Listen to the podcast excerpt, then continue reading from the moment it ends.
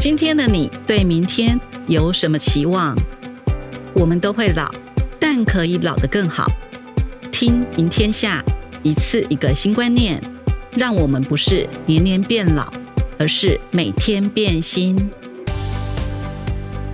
各位听众，大家好，欢迎收听赢天下，我是天下杂志资深副总编辑。及一天下的总监林信飞，今天邀请到的来宾哦，是知名的节目主持人杨月娥小姐，还有她的女儿卢妍珍小珍。月娥姐跟小珍，请先跟我们的听众打声招呼。Hello，大家好，我是杨月娥。Hello，大家好，我是卢妍珍小珍。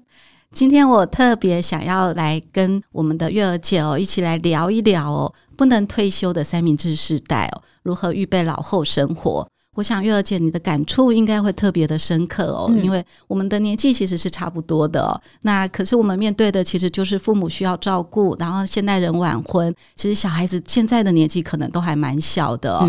那你可能夹在中间进退不得，那你接着还要在职场上可能还在冲刺的阶段，背负的责任其实非常非常的大哦。那我想说，月儿姐，其实你的经历现在应该很多人都很了解哦。其实也会让很多人心有戚戚焉哦。就是我看了一下资料，你的公公其实是在二零一一年就中风，那二零一五年你自己的妈妈又气切瘫痪，嗯，那接下来呢，其实是女儿小珍她罹患了血癌，十七岁的时候，对，然后磨难还没结束，到了二零一九年，你自己的妹妹又中风了。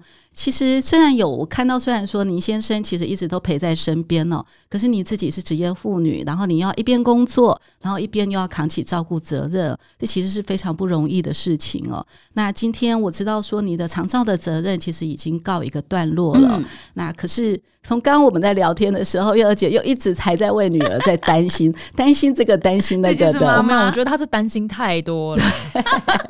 你看，马上被我女儿吐槽。你知道，你说三明治时代，我觉得。就有时候是他自己一张自己是卡在中间。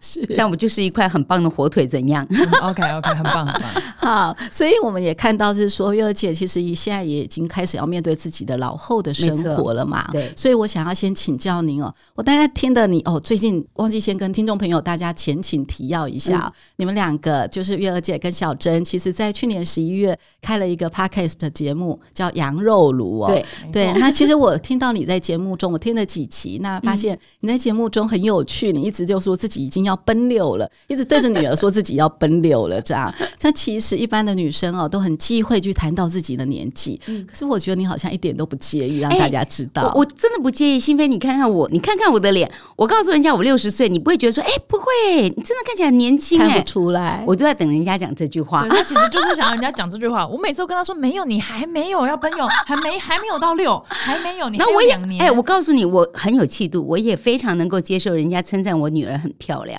这个我真的要讲，月儿姐完全看不出要奔六，然后小珍是真的很漂亮，对，所以她是像妈妈，她就是想要接这句话，拜托。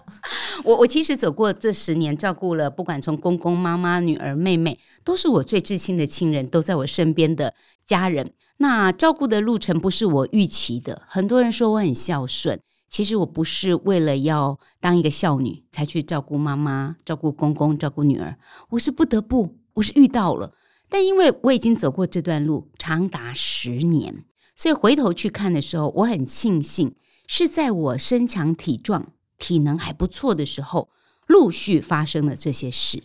每个人都问我说：“那你在发生这些事的时候，你到底怎么把它撑过来？因为你公公卧床，然后你妈妈也卧床，你两边呢？然后公公圆满了之后，你妈妈继续卧床，那你女儿得血癌，也是两边呢？你到底怎么办到的？”我说实话。说是我完全没得想，我就只能够见招拆招。有空的时间不能够多有思索，就是赶快睡觉，因为隔天又好忙。再加上那十年当中，我同步还有广播节目，还有电视节目，还有演讲，还有活动，所以我自己也很忙。那我到底怎么走过来呢？我其实叫做稀里糊涂，所以我写了一本书《不逃跑的陪伴》，是很想告诉大家。其实都会过去。你能够掌握的唯一一件事情，就是处理你自己的情绪，其他都不在你的控制范围内。否则你会被这些事情惹毛。你知道，我妈妈在家里面照顾已经很厌世，每天给我比戏调调。然后小珍在医院，我二十四小时陪着她，她还跟我闹情绪。然后那个时候我就会抓狂，抓狂到最后，我就会把那个情绪找一个出口。所以我们两个人曾经在病房两里面，两个人吵干，瞪眼。干瞪眼。然后他个性跟我不一样，他就不说话。不是啊，你看有一个人情绪已经爆掉的话，你要跟他吵什么？对不对？他觉得我情绪爆掉啦。可是我现在想要跟你沟通啊。可是你在情绪上，你就只能处理情绪，你那个当下就是不能处理事情。对，然后你就看到我女儿歇斯底里的也在跟我闹，因为我没有让她休学。医生说她可以休学，可是我没有让他休学，因为我觉得我不希望他当一个职业病人，每天在那里病恹恹的。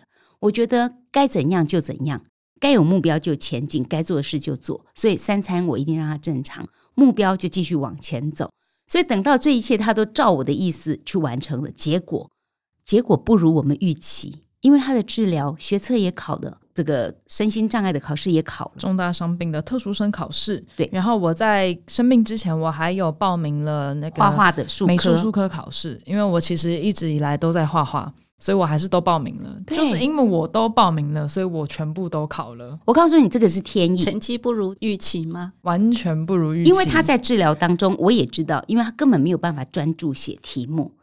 他一间教室里面就他一个学生，两个老师，哎，所以我那时候其实很抗拒考试这件事情，是因为我知道我没有准备好。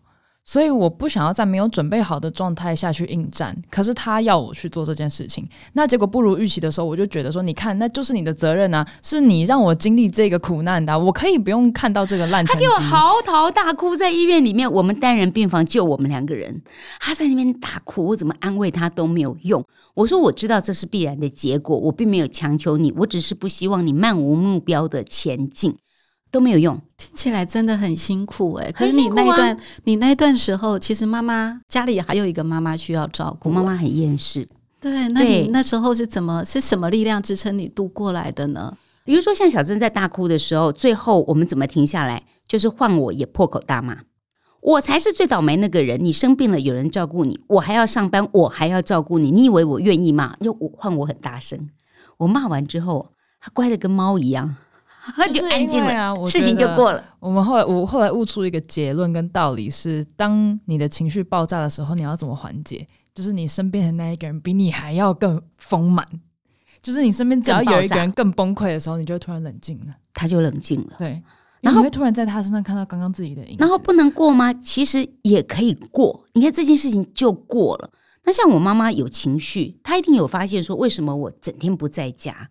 可是我其实不忍心告诉我这个无法支配身体的母亲，让她知道说孙女生病了。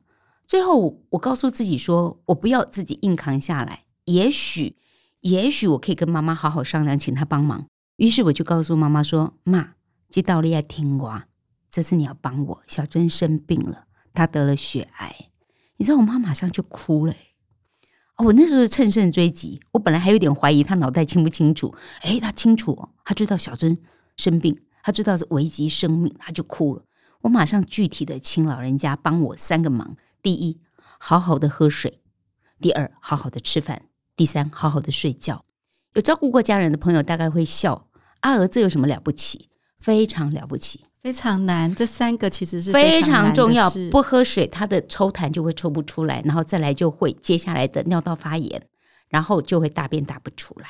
所以我这三件事情告诉妈妈之后，妈妈掉着眼泪，我趴在她的腿上，然后我那时候其实有感觉到说，哇，母亲都是最爱自己的孩子的，即便我妈妈不能动，当我向她提出请求，请她帮我的时候，她真是奋力的想要协助我。接下来的日子，哇，真的就好过了。我就是礼拜六、礼拜天回去买菜，把家里面东西放好，看护就能够在家里照顾搞定我妈。看护说：“太太，阿妈很乖呢。” 所以你说，我刚才讲的，不要让我的孩子成为职业病人，包括我的母亲，我也不赞成让他成为职业病人，因为有看护照顾他，我发现我妈妈就被废掉武功了。本来刚开始回家会伸手抓鸡腿吃饭。有人喂他了，他就不动手了；有人喂他了，他就根本就也不会要张口，你还要拜托他。然后再来就是不想咀嚼的时候，就给他用呃，可能是比较打成泥的方式再来喂他。对对，所以是不是他真的退化到没有办法进步了？还是说我们废掉他的武功？我觉得是我废掉了他的武功，可是我背不起人家说你不好干哦，你怎么不孝顺妈妈？竟然让妈妈自己做。各位，我们观念要改。现在老人家，你真的不要帮他做太多事情。现在这个也是现在子女的两难，你到底要帮父母做到什么样子的程度？是我赞成，其实，在可以的范围内，把他当成像附件一样的，让他拿东西，让他自己吃饭，让他自己走路，这些都是附件的一环。我就这样顺利了走过了小珍治疗的八个月时间，所以我应该很感谢我妈妈。可是我月儿姐，我想要回到你刚刚在讲到说你跟小珍的那个在医院的沟通哦，其实你有没有自己有没有察觉？你刚刚讲的那个情况，就小珍也说，当另外一个人比他更崩溃的时候，他觉得好像在你身上看到他自己，他就会停止。嗯，可是这个另外一方面是让他学到了一件事情，就你们的模式。你们两个的相处模式就会变成这样：一个人在不高兴的时候，另外一个人要比他更凶更派，那这个人才会停下、安静下来、停下来。那你们这个其实这样子的相处模式也不是很健康的模式，不是吗？嗯，这个其实是冲撞出来的。我不觉得有一种叫做 SOP 固定的答案，就好像我写了《不逃跑的陪伴》这本书，里面没有答案告诉你你要怎么照顾你的家人，你只能看了以后去想想说：哎。那阿娥这样对他妈妈，我妈又是另一种个性，我该用什么方法对她？她只是给你一个起头，你去思考一下。痛苦是要经过比较的，愤怒也是要经过互相比较的。到底谁比谁愤怒？那如果我很愤怒，然后他又比我更愤怒，那就必须要有一个人察觉到说，哦，这个再叠上去就不行喽。嗯，可能就要有人踩刹车喽。我觉得，结果踩刹车的是小珍诶。嗯，我觉得不是说这个东西是解决方法，只是这件事情，因为这个不是经常发生的事情，这个其实只发生过一次，所以这是一个觉察的过程。我觉得我在他身上看到自己，然后我停下来的原因，不是说哦，我比较有智慧，而是我学到了一课。原来我们不应该用这样子的方式对话，这个不是我想要的，所以他给我的东西不是我想要的，我也不应该用这个方式去对待他。我觉得比较像是这个样子，很有趣哦。因为我当时知道小珍罹患血癌的时候，是我要回家拿她的换洗衣物，开车开到一半，那我认识手术的医生打给我说：“阿二姐，你不要慌，呃，小珍确定是血癌，等一下医生会跟你说明。”我就在车子里面哦拍。打那个方向盘，嚎啕大哭。然后我哭到很惨的时候，我就在想，我要告诉谁？我就打电话给我老公，我老公站在他旁边。那因为我还没有告诉小珍说你得的是血癌，我说老公，小珍得血癌，你不要跟他说。然后就接着电话看着我，听着我妈在哭，我在那头哭。然后结果是他接的电话，不是不是不是是爸爸接的，但是爸爸的眼前看到的是小珍。可是他脸上不能有表情，让小珍知道，因为我们还没准备好怎么告诉他。爸爸更痛苦吧？所以你看我的痛苦，我想要急于把这烫手山芋丢去给另外一个人，轰炸在他身上。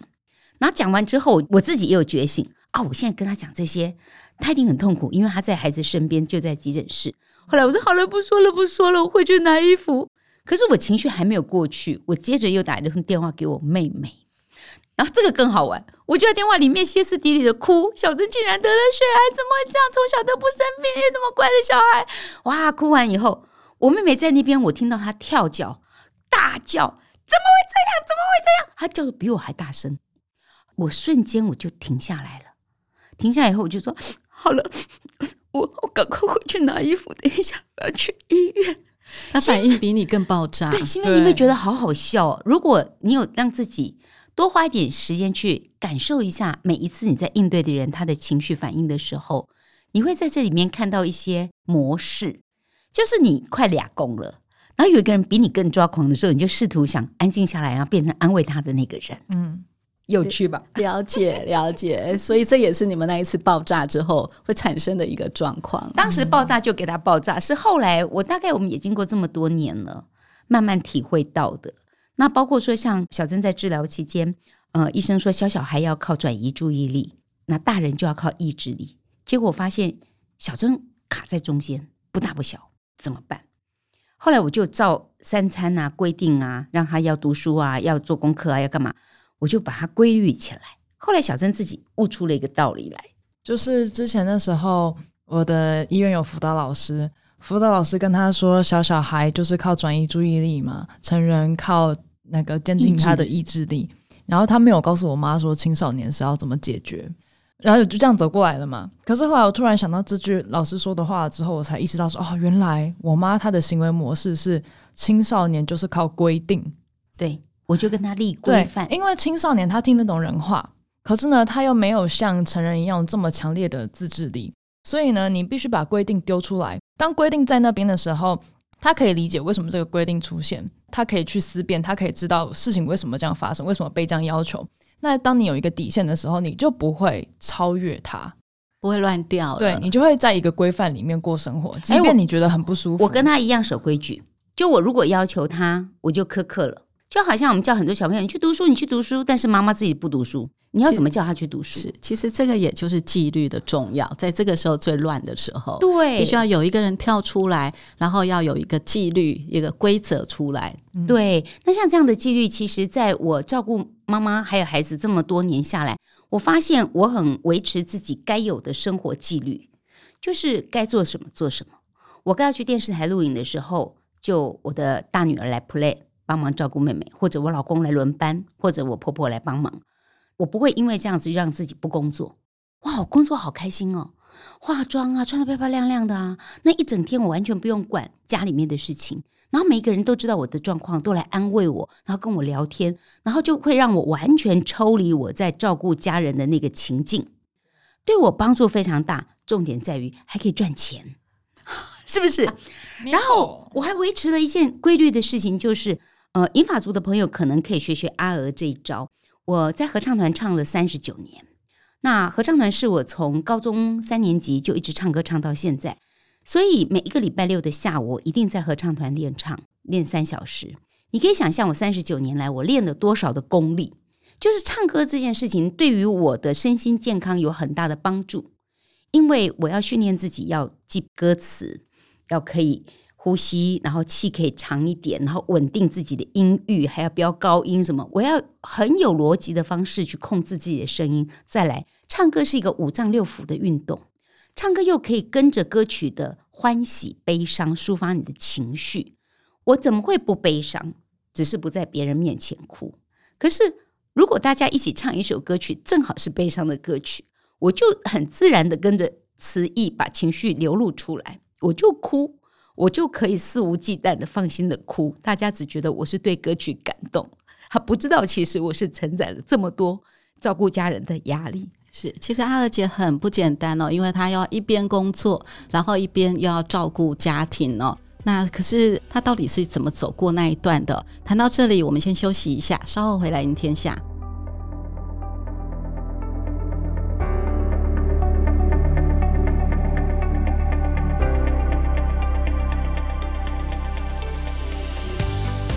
欢迎回来，赢天下，我是节目主持人林信飞。我们现场请到的是阿尔姐杨月娥，还有她的女儿小珍卢妍珍。那阿姐，我想继续谈一谈哦。你当时其实非常的辛苦哦，一边工作，然后一边照顾哦。可大部分的家庭照顾者，尤其是女性哦，都会被迫从职场上抽离，然后回到家去照顾父母或者是小孩哦。那当时你怎么去做这样子的决定的？嗯，我当时刚好手边有一个广播节目，也有一个电视节目，然后我觉得我运气很好，就是呃，我录影的那一天正好是我们家大女儿她没有课，所以她可以全天来支持帮忙照顾小珍。所以有些时候是一些礼物，因为我在小珍生病之前，我有个 live 的节目，呃，那时候信飞也来上过我的节目，然后那个 live 就是每天就固定都要现场嘛，哎，刚好那节目告一个段落了，结束了。结束之后，本来还觉得说啊，人生怎么会这样子，就没有工作，我就要找下一个工作。那我就转到电视去了。结果我就发现，老天爷其实帮我预备好了，他让我不用再每天去做固定 life 的工作，我才能够全职的在医院照顾小珍。小珍治疗的八个月，我们住进去医院里面一次就是一个月，所以我可以完全由我亲力亲为的来照顾她。但是回过头来讲，我照顾的不是只有小珍，小珍的状况就是化疗、不要把药治疗。但是我的母亲是二十四小时必须要有人照顾。我很清楚知道，我个子娇小，我没有体能帮我妈妈做完这么多所有该要做的事情。她是全瘫，我只帮她洗过一次澡，我就闪到腰，我抱不动他，我没有办法。是你太迷你了。对我也很小只，那我妈妈又胖，我妈妈七十几公斤，很多的妈妈都有基本体重，我是没有办法的。所以当下还好，我的手足也觉得说应该要有一个专职的人来照顾他，我们也顺利的申请到了看护。所以有看护可以协助的时候，我就不需要去做这么多劳务的事情。我很希望大家不要把自己轻易从职场上退下来。我曾经认识一个朋友，可能信飞也认识郭强生老师，他是全职的把工作全部都停下来，因为他只剩下他爸爸，所以他把他的在花莲的教职工作辞退了，回来台北照顾爸爸。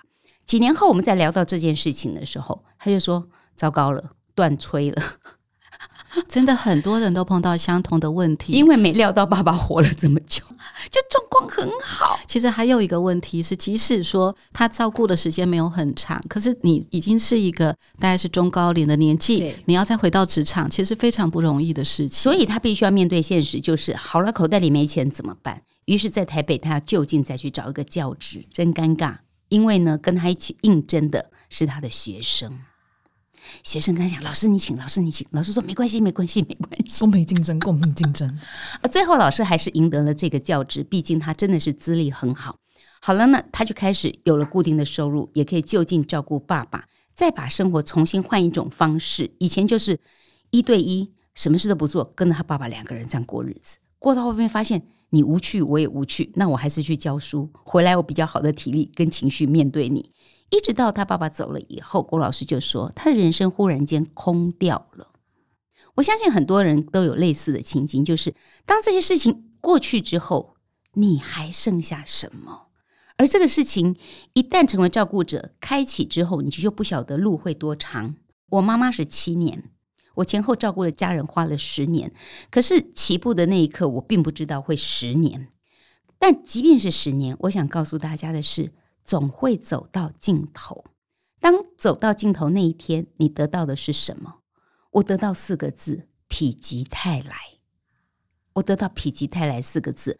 那我很高兴，我是在做媒体的工作。我常告诉人家，我有一本福报存折，就是不管访问任何人，或者我们在节目上工作里面可以随手帮助别人的，我都觉得那是一种福报。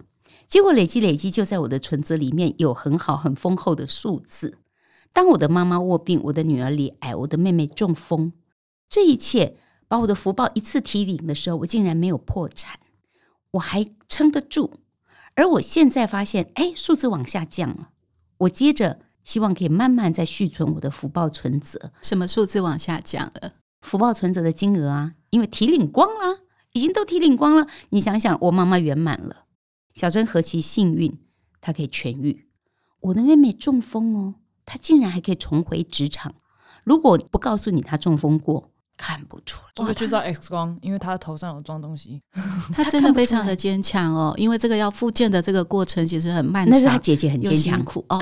哎，没有啊，他很坚强啊，你不要，他也很坚强，全部功劳都我是我是不断的鞭策他，因为中风的人会怠惰。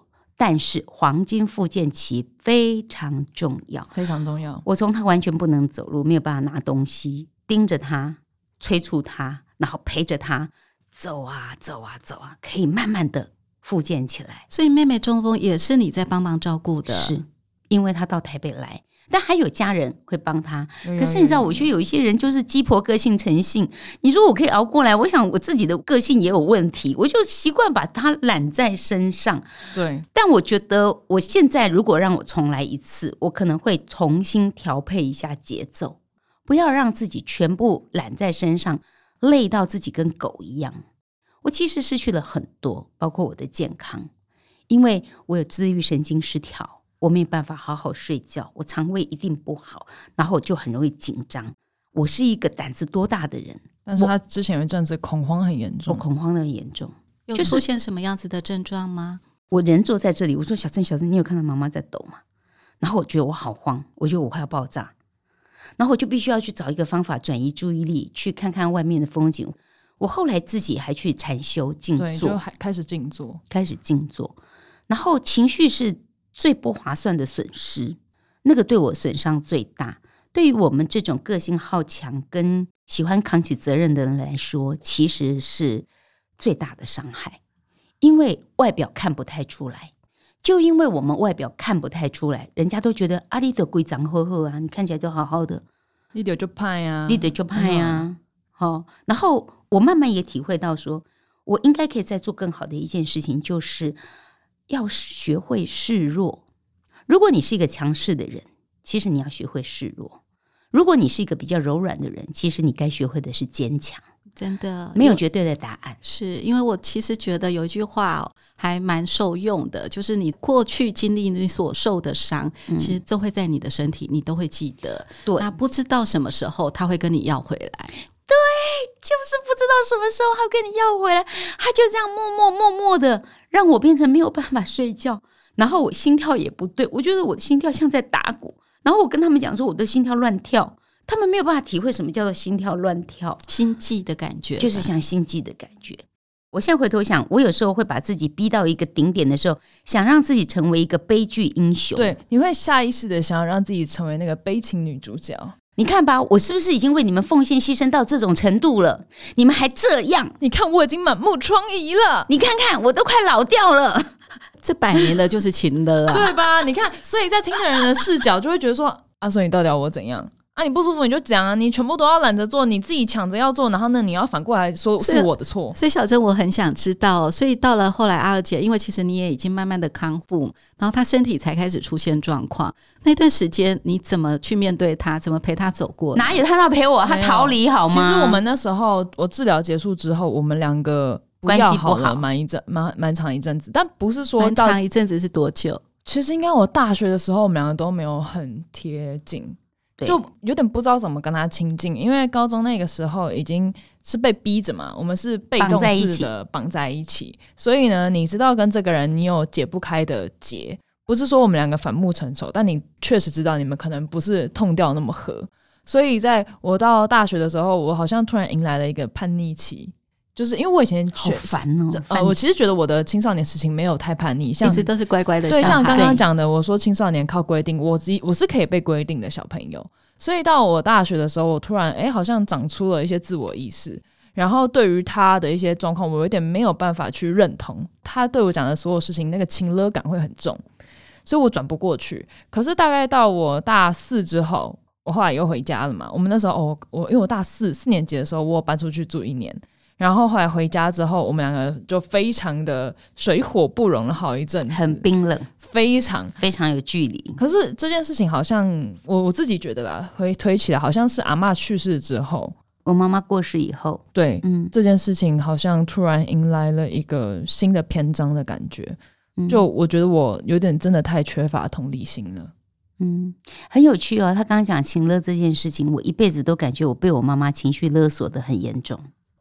因为我妈妈有忧郁症跟躁郁症集于一身，她在用各种吵啊闹的方式去吸引我们对她的注意力，我非常非常受不了。可是我又莫可奈何。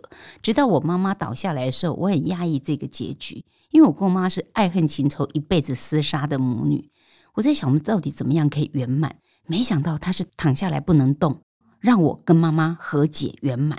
我对妈妈的和解圆满有很大的不甘愿，因为她其实情了我一辈子。可是我又在我眼前看到妈妈完全不能动以后，这个这么强势的人竟然在那里动弹不得。哇！老天爷对他惩罚好严重哦，非常非常严重的把他捆绑在床上，哪里都不能去，哪里都不能够再发号施令，然后也不能够对我们再怎么样支配。我在看到这一刻的时候，我就发现说，情勒这件事情，有时候是回到我自己，我可以不要被他勒索，可是我没有学会。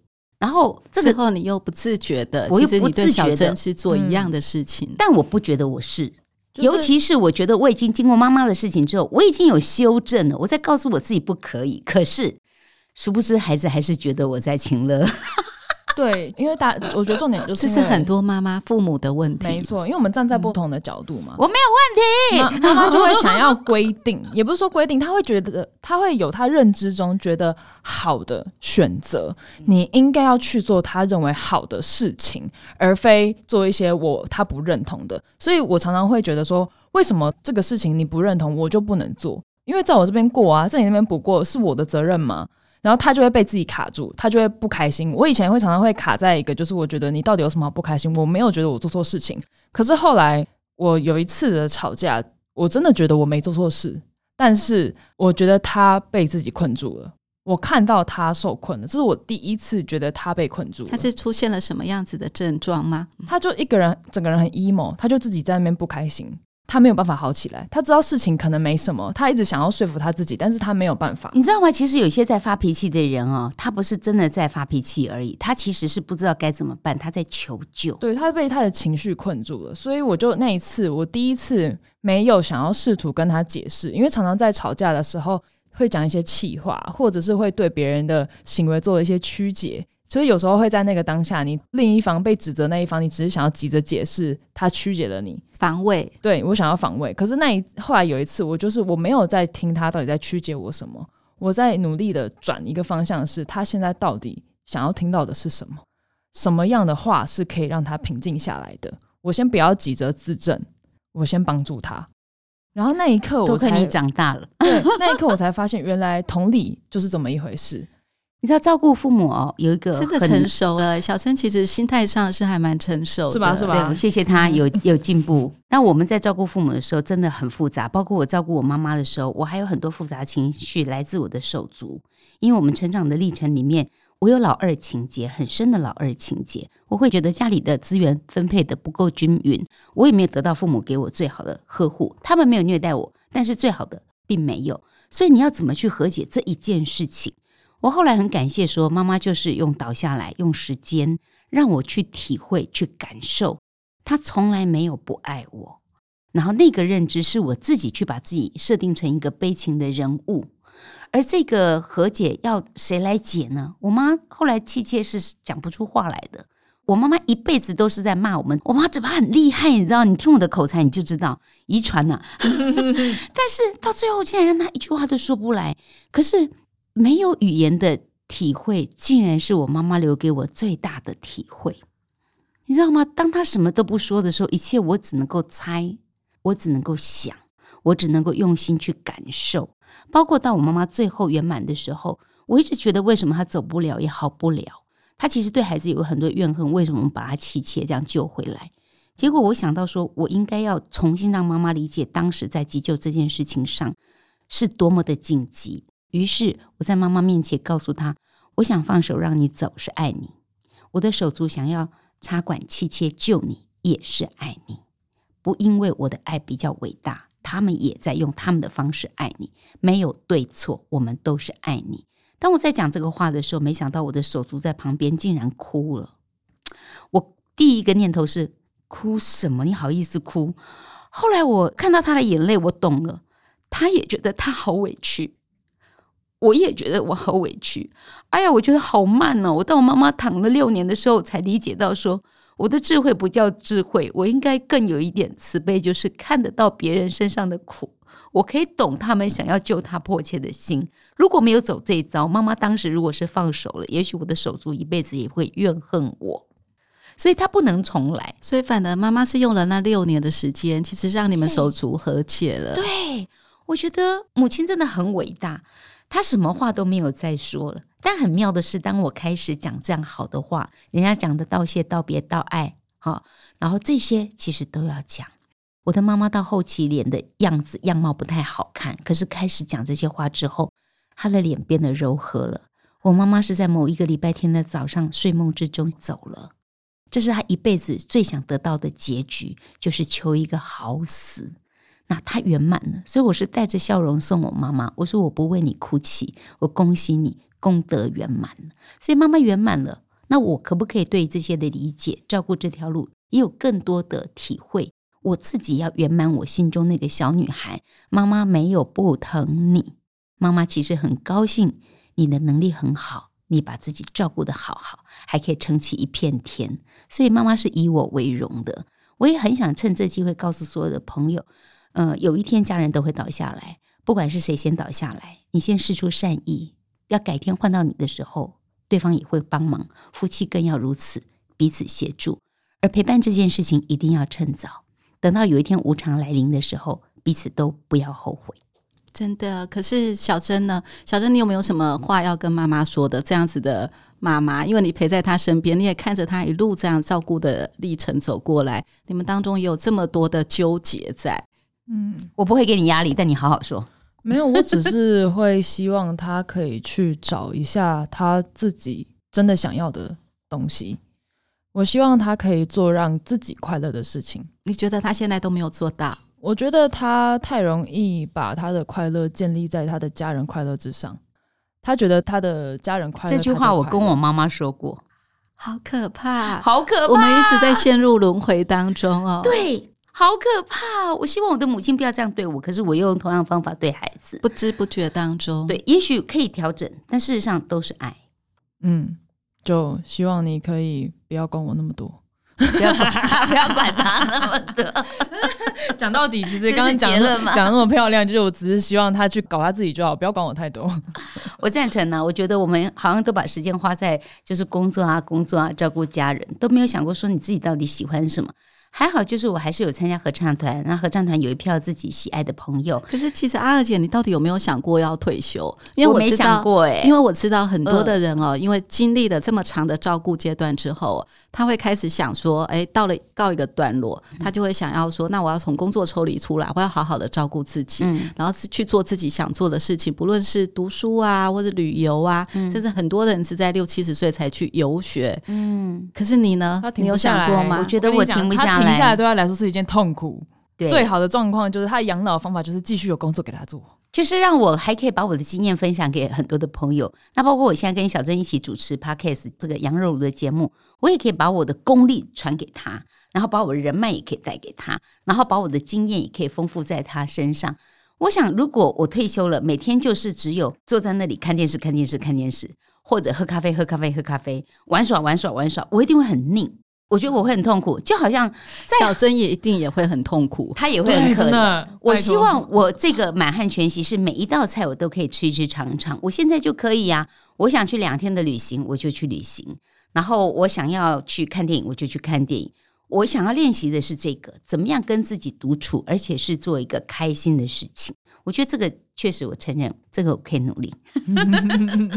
今天非常的谢谢阿尔姐还有小珍哦。那如果我相信很多的听众一定听得意犹未尽哦。如果大家听的还不过瘾的，可以去听听两位的 podcast《羊肉炉》。没错，我们羊肉炉的羊就是姓氏的羊，羊肉炉的炉也是姓氏的那个炉哈。我姓杨，他姓卢，不要搜错了。那我们的肉还有个很有趣的谐音梗，就是 roast，我们互相延上。但肉依然是肉了，好不好？那个就是 meat，OK。所以我们是羊肉炉，请大家我们 Apple Podcast、Spotify、KKBox 都可以找得到我们。好，那今天非常开心邀请到两位跟我们分享这么多精彩的观点和故事，也邀请听众朋友到我们的资讯栏加入赢天下的官网、Line 还有 FB 去收看更多的精彩故事，活出自信与健康。感谢您收听今天的赢天下，喜欢我们的节目，欢迎留言分享给你的亲朋好友。我们下次见，拜拜，谢谢，谢谢。